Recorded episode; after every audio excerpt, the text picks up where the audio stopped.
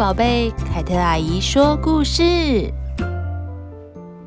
Hello，小朋友，欢迎来到凯特阿姨的说故事时间。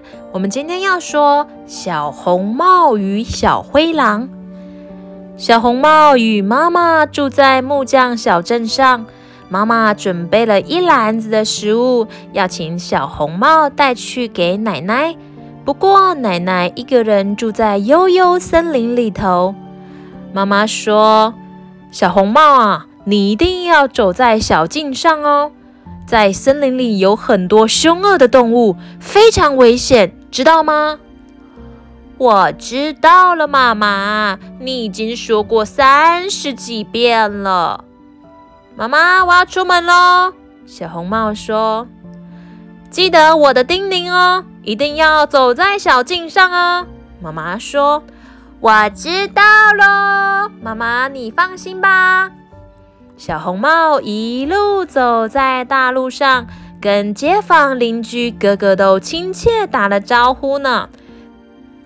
终于要进入了幽幽森林的小径了。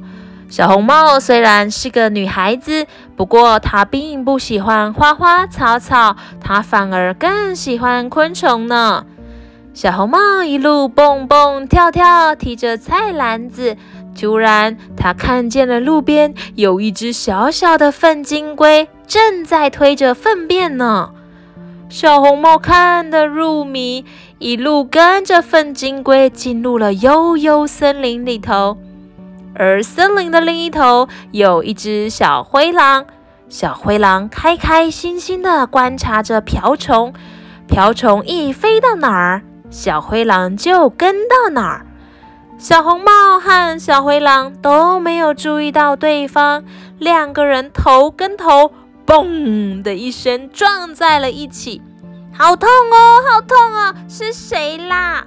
你在干什么啦？都没有在看路，你才没有在看路呢！我在看粪金龟推着粪便要去哪里？小红帽说。我跟着瓢虫，看它飞去哪。小灰狼说：“什么？你也喜欢观察昆虫吗？”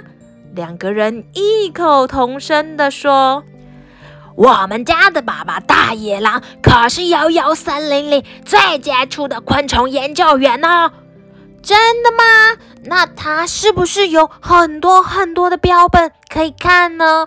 我好想看看呢，我从来就没有看过标本。小红帽说：“那当然啦！”小灰狼骄傲地说。突然间，小灰狼肚子咕噜咕噜地叫了起来。“你要不要来我家看看标本呢？”小红帽说：“嗯，当然好啊，我好想去看看呢。可是，可是你们家都是狼诶，会不会把我给吃掉啦？”放心啦，我们已经不吃人类很久啦。小红帽带着怀疑但却又好奇的心，跟着小灰狼回家了呢。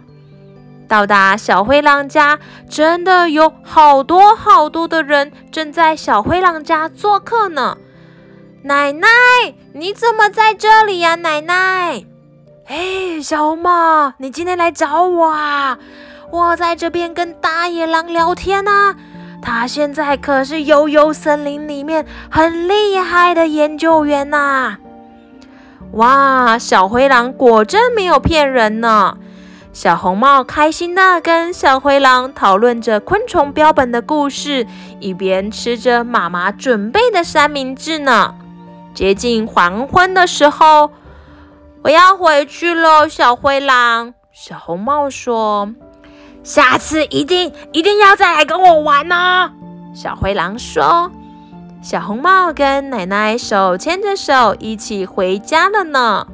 看来今天小红帽在悠悠森林里交到了非常要好的朋友呢。哇，小朋友，我们今天的故事呢就说到这边。小朋友对大野狼。是不是也有一些刻板印象呢？在凯特阿姨的故事里面，大野狼已经变成非常杰出的研究员喽。喜欢凯特阿姨的故事，也记得帮我分享出去哦。我们就要在这边说晚安喽，拜拜。